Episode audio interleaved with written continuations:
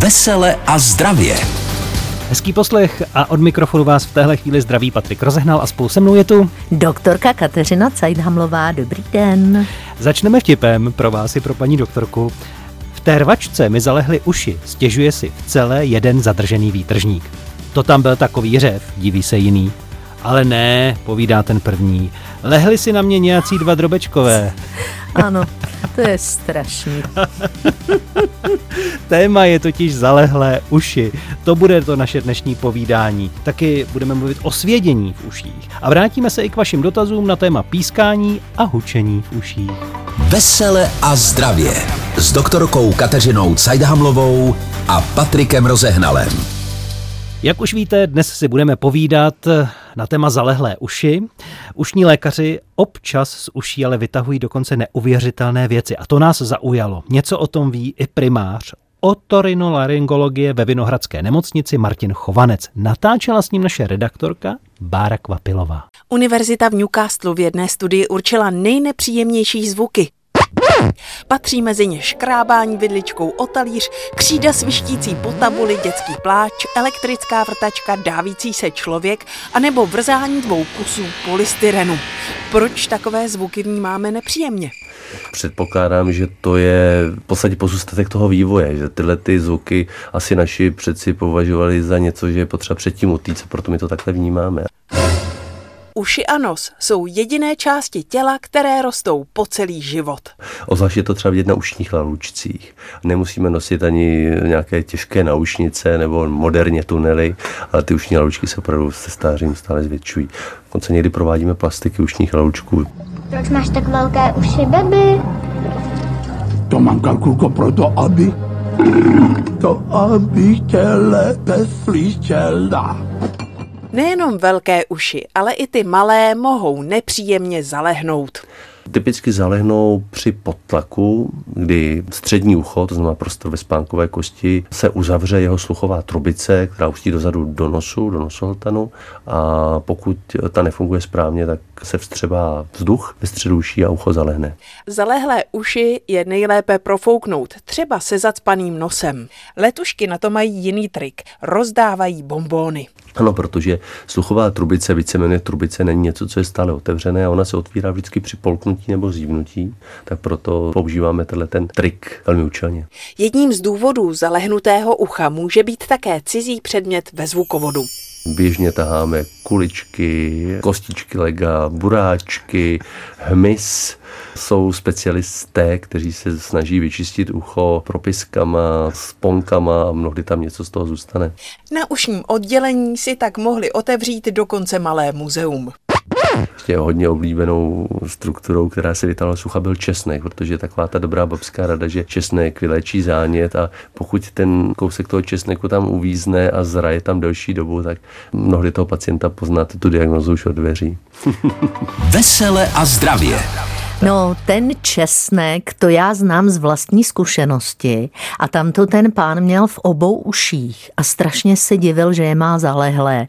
E, když jsme ten česnek tahli, teda opravdu nevypadal hezky. Paní doktorko, mimochodem, eh, velké uši rozhodují o tom, jak budeme dobře slyšet, když má někdo uši větší a někdo menší, že by na tom byl hůř? No tak slyšel jste v té reportáži, že uši nám rostou celý život. Je to proto, že chrupavčitá část ucha roste a navíc se nám prodlužují lálůčky a to proto, že žijeme v gravitaci. Ale pak ještě existuje, Patriku, představte si, takzvané zoogeografické Alenovo pravidlo pravidlo, které hovoří o tom, že čím jsme víc na sever, a to se týká všech živočišných druhů, tak tím máme kratší čumák, menší uši, kratší nohy a to všechno proto, abychom si zachovali tělesnou teplotu.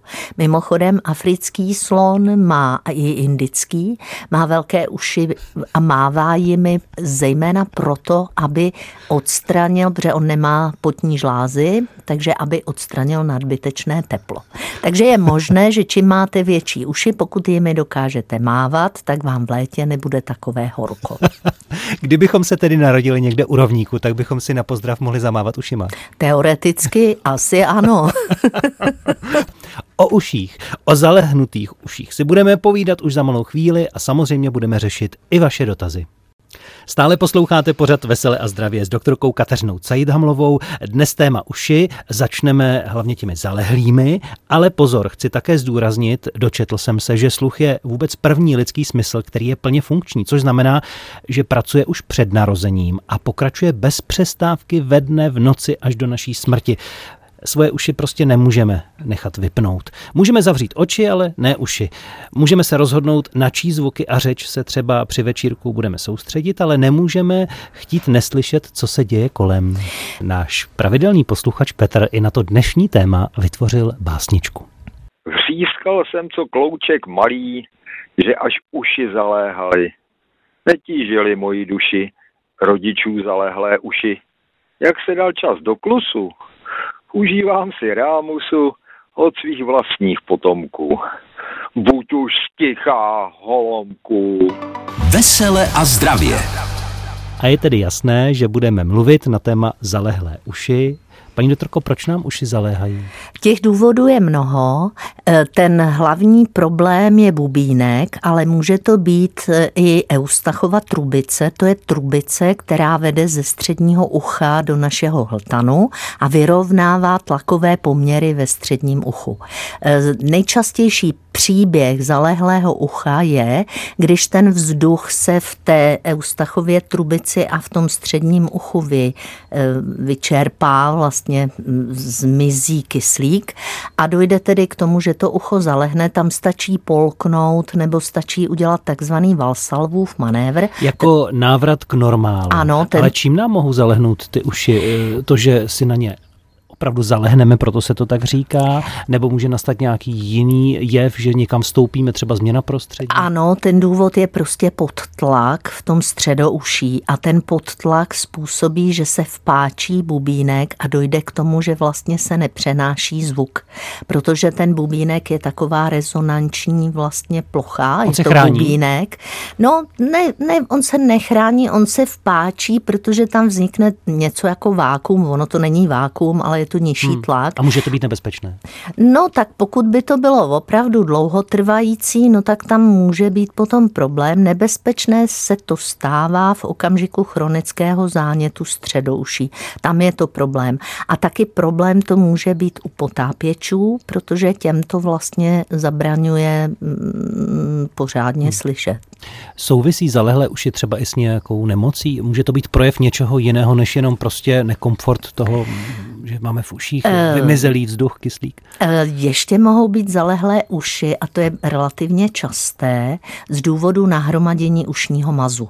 Ušní maz se tvoří neustále a vlastně čistí to ucho. Uh, vytváří se zevnitř ven, to znamená, že varujeme už poměrně dlouho i maminky, i dospělé lidi, nic si do toho ucha nešťourejte a pokud eh, chcete ten mas nějak odstranit, tak buď zajděte na ORL, jak jste krásně Patriku na začátku řekl, otorino laryngologii, takže zajděte tam, tam vám ty uši vypláchnou, je to bezbolestný zákrok, na rozdíl od zákroků velice bolestivých, když si něco zapíchnete do bubínku nebo do ucha, tak to opravdu bolí moc a moc, takže do ucha se nic nestrká, žádné vatičky, žádné takové věci, maximálně někdy existují takové olejové substance, které se tam kápnou, aby se ten mas rozpustil, ale já bych to opravdu radši nechala eh, odborníkům, protože to je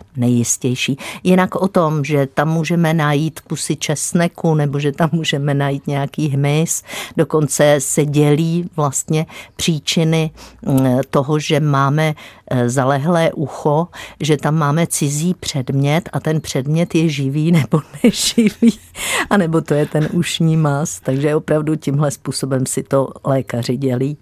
Jak ale poznáme, že jsme si nechali nahromadit už opravdu velké množství ušního mazu právě uvnitř toho ucha? Je to jenom to, že špatně slyšíme, nebo to poznáme i jinak, abychom si tam nemuseli nic trkat? Je to chronicky narůstající zalehlé ucho. Tady je dost rozdíl, jestli je to ucho zalehlé akutně, tam pravděpodobně nejde o ten ušní más, tam se to týká spíš toho tlaku vnitř, eh, uvnitř ucha, anebo je to chronické. No a pokud už je ten mas vidět, no tak je to jasné říká doktorka Kateřina Cajdamlová. Na vaše dotazy, které jste nám nechali na záznamníku a také v naší schránce ve formuláři na straně www.veseleazdravě.cz dojde už za malou chvíli.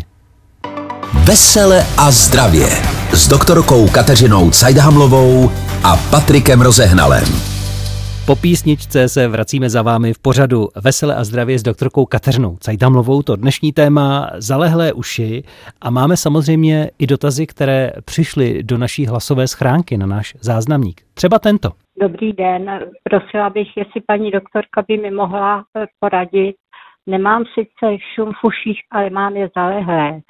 Byla jsem eh, u ušního lékaře, nic neschledal ale uši mi zaléhají ne pořád, ale někdy. Je mi 84 let a beru prášky na snížení tlaku. Ten tlak mám kolem 115, takže ne vysoký. Děkuji za zodpovězení. Naschledanou. Já myslím, že paní by měla víc pít, než pije v současné době. Má jednak nízký krevní tlak a pravděpodobně to zaléhání uší je způsobeno suchostí sliznic té ústachovy trubice, o které jsme hovořili. Dobře, tedy a co v takovém případě posluchačka nebo jakýkoliv jiný posluchač by měl udělat, aby se tohoto zbavil? Pokud by víc trochu pil a snažil se teda buď žvíkat žvíkačku nebo cucat bombóny, aby víc polikal, tak by mu to mohlo pomoci.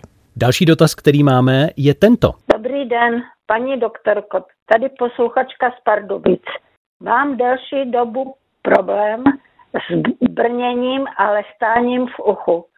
Jako by mi v něm něco lezlo. Byla jsem u ušní i kožní lékařky, ale nic nezjistili tak vás prosím o váš názor. Je mi 76 let, prodělala jsem před rokem infarkt a beru prášky na ředění krve a na cholesterol. Já si myslím, že tady v tomto případě došlo k drobnému porušení eh, čivého nervu během toho infarktu, protože i nervy mají svoje cévní zásobení a ten nerv by teoreticky mohl dorůstat. To znamená, pokud e, za nějakou dobu to přejde, tak to bylo tímto mechanismem. Je to záležitost neurologická, způsobená i s chemií neboli nedokrevností v té oblasti, pravděpodobně. Tam se totiž nedá moc nic najít. Tím se možná vysvětluje i dotaz, který ano. nám nechal další. Tady Robert, je mě 73 a trpím už nějaký čas, zhruba tak možná 5-7 let, pískáním v uších. Dělal jsem kdysi v hlučnějším provozu, to je pravda, pak to odeznělo. Mezitím mě ještě vzal infarkt, takže jsem začal brát prášky na ředění krve a plus teda na zvýšený cukr. Chtěl bych poprosit paní doktorku, jestli je z tohohle nějaká cesta ven z toho hvízdání, protože někdy je to opravdu velice nepříjemné. No, tady to vypadá taky na vlastně centrální poruchu eh, v oblasti teda eh, neuronu sluchové dráhy. Je to druhý až čtvrtý hlavový nerv a může k tomu dojít právě během té nedokrevnosti, protože u infarktu se trošku zhorší prokrvení i centrálního nervového systému, i těch nervů. To znamená, mohlo by to snad, no těžko říct, já bych nerada slibovala, že to odezní, ale může zkusit pán ginkgo bilobu, preparáty ginkgo biloby zlepšují kapilární prokrvení, čili možná by mohl trochu ulevit. To znamená, ptám se teď já, opravdu souvisí pískání v uších s tím, když proděláme infarkt? Pískání v uchu, tedy tinnitus, může souviset s tím, že ztrácíme sluch, to je jedna věc. Může souviset s tím, že máme nějaké trauma e, sluchové, teda myslím si, že je to záležitost vlastně toho, jak pán taky říkal, že v mládí měl, to mývají rokoví zpěváci, nebo to mají lidé, kteří jsou v hlučném pracovním prostředí, proto doporučuje se nosit v takovém hlučném prostředí sluchátka, aby vlastně se ten sluch ochránil. No ale eh, těch důvodů, proč píská v uchu je mnoho. Tam, eh, pokud eh, vlastně se nenajde konkrétní příčina, tak to máme tendenci spojovat s tím, co se stalo předtím, než to začalo. A tam ta porucha prokrvení, pokud by byla, tak ty preparáty Jinko bylo by mohou pomoci o pískání v uších i za malou chvíli v našem pořadu, který právě posloucháte. Doktorka Kateřina Cajdamová, Patrik Rozehnal, oba ve studiu, připraveni prožít s vámi tuto hodinu vysílání a taky vám poradit, když máte nějaký problém s ušima. Pískání v uších, slíbili jsme i tohle téma a přišly dotazy samozřejmě na náš záznamník. Dobrý den, posluchačka z Českého Krumlova. Prosím o radu. Je mi 80 let a v levém uchu slyším rychlý tep. Vždy je to, když si sednu nebo lehnu. Ale je to jenom občas. Za chvíli to samo přestane. Léky beru pouze na vysoký tlak. Uši mám už profouklé. A děkuji moc za odpověď. Naschledanou. Já si nemyslím, že tohle je záležitost ouška. Myslím si, že tam je v okolí céva, která je možná ateroskleroticky postižená a tudíž ten tep je vlastně výraznější. Tam bych asi doporučila zajít na neurologii a případně si nechat udělat ultrazvuk karotid, což jsou ty tepny, které jsou na krku a vlastně jejich větve vedou kolem uší. Čili já si myslím, že to může být tím tím způsobem. O nich, o těch tepnách se často mluví. Máme si je nějak nechat kontrolovat pravidelně třeba? No tak většinou to navrhne lékař v případě, že dochází k nějakým změnám, ať už je to tohleto, že něco slyšíme v uchu, nebo že máme nějaké třeba poruchy závratě podobně. Ale tam, kde je zvýšený cholesterol, předpokládám, že je i zvýšená ateroskleróza tepen a tohle to může způsobovat. Můžu pustit další dotaz? Určitě. Dobrý den, tady je posluchačka z Prahy. Chtěla bych se zeptat paní doktorky. Mám už delší dobu takový hučení a pískání někdy v uších a hlavně večer, když si lehnu. Je mi 81 let a beru prášky na cukrovku, vysoký tlak, a cholesterol. Tady pravděpodobně je poškození zase vnitřního ucha nebo sluchového nervu u cukrovky. K těm poškozením nervů dochází často. Tam je důležité vlastně vědět, že když my si lehneme, tak se zvýší trošku prokrvení, to znamená, že ty všechny možné zvuky, jednak taky bývá ticho v okolí, takže ty zvuky vnímáme víc. Takže bych doporučila tohleto řešit zase buď na orele nebo na neurologii. Ptáte se paní doktorky Kateřiny Cajdamlové, ona vám odpovídá a další dotazy přijdou na řadu už za malou chvíli. Vesele a zdravě s doktorkou Kateřinou Cajdhamlovou a Patrikem Rozehnalem. Vesele a zdravě, pořad, který s vámi vysíláme, vy ho vytváříte i díky svým dotazům, tedy ty, které jste zanechali na záznamníku, na našich internetových stránkách veseleazdravě.cz a takhle posloucháte a my vám radíme týden co týden v tomto čase, buď ve 13 hodin, anebo v repríze po 20. hodině. Dostali jsme se i k pískání eh, v uších, k takzvanému tenitu. Paní doktorko, co když mi píská v uších při smrkání? No, to nemusí nic znamenat, protože tam může dojít k tomu, že je tam vlastně únik vzduchu, protože já jsem hovořila v jednom z předchozích vstupů o takzvaném Valsalvově manévru. Ten se dělá právě, aby se profoukla Eustachova trubice. Dělá se to při zavřených ústech s tím, že zmáčknu nos a jako zvýším tlak v ústní dutině. To znamená jako takový, já nevím, jak to udělat, no prostě jako když smrkáme, ale máme zavřený zavřená ústa. Pokud ta ústa necháme otevřená, tak může dojít k tomu, že tou eustachovou trubicí vlastně trošku toho vzduchu proniká a dojde k písknutí. Co když mi začne pískat v uších, třeba když si lehnu jenom na jednu stranu, prostě v tu chvíli píská v tom uchu, když se převalím na druhou, přestane. Tady bych si zase myslela na krční páteř. Máme ale i dotaz od vás, zaznamenaný na záznamníku.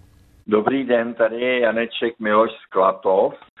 Je mi 78 let a beru léky na cukrovku a na vysoký tlak. Trápí mě to, že mi píská v uších, možná 10, možná 15, nevím.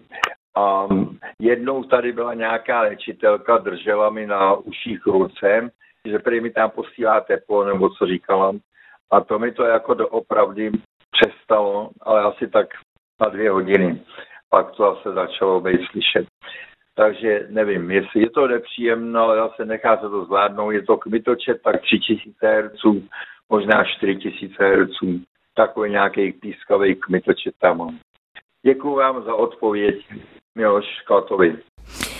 V medicíně známe takzvaný placebo efekt, to znamená, že nějaká činnost vede k tomu, že člověk uvěří, že to pomohlo.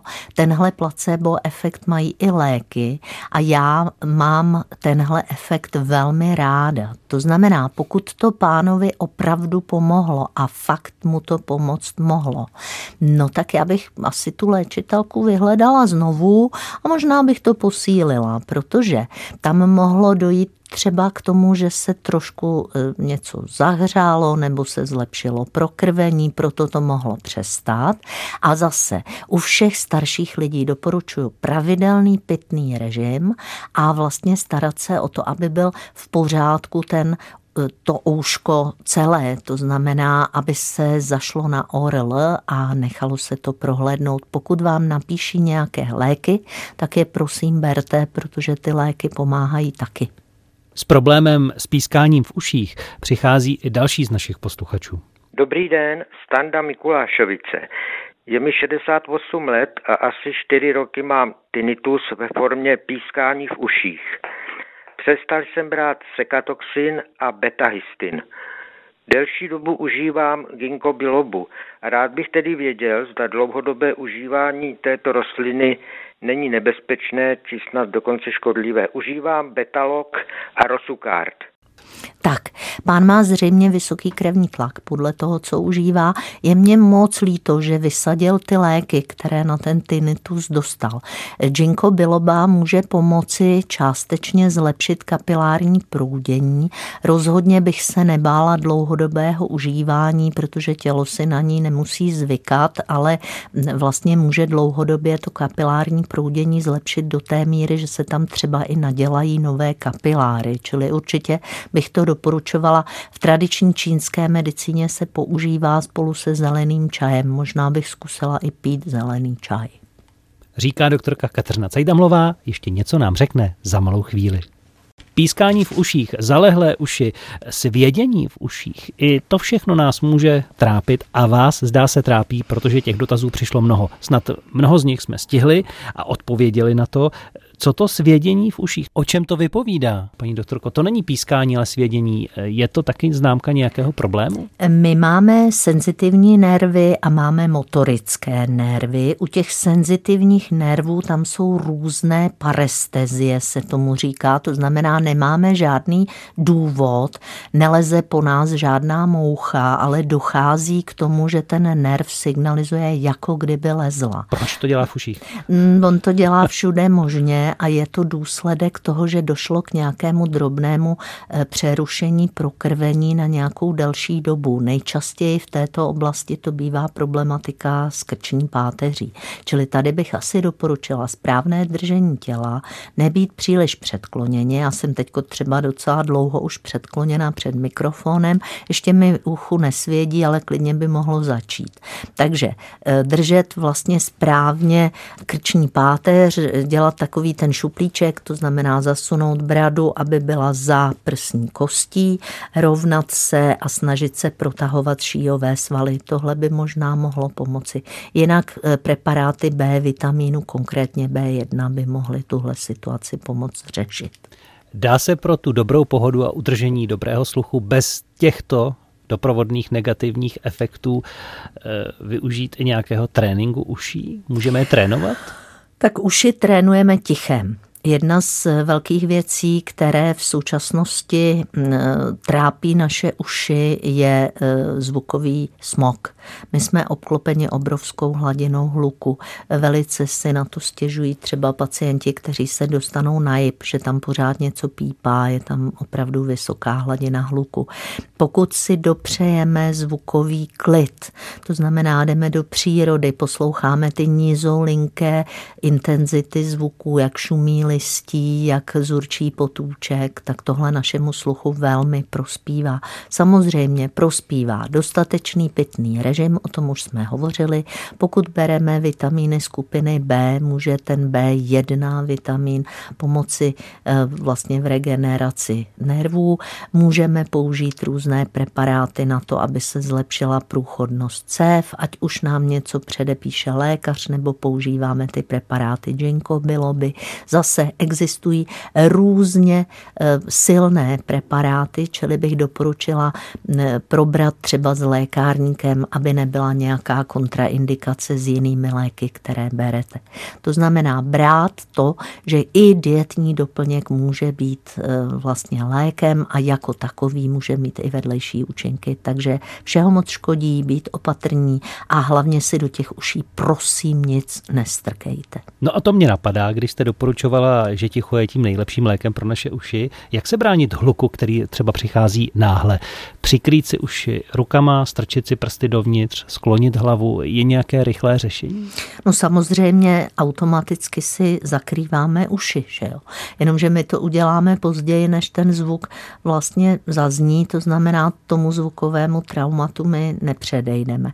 Já teď výdám mladé, kteří chodí a mají vlastně na uších sluchátka.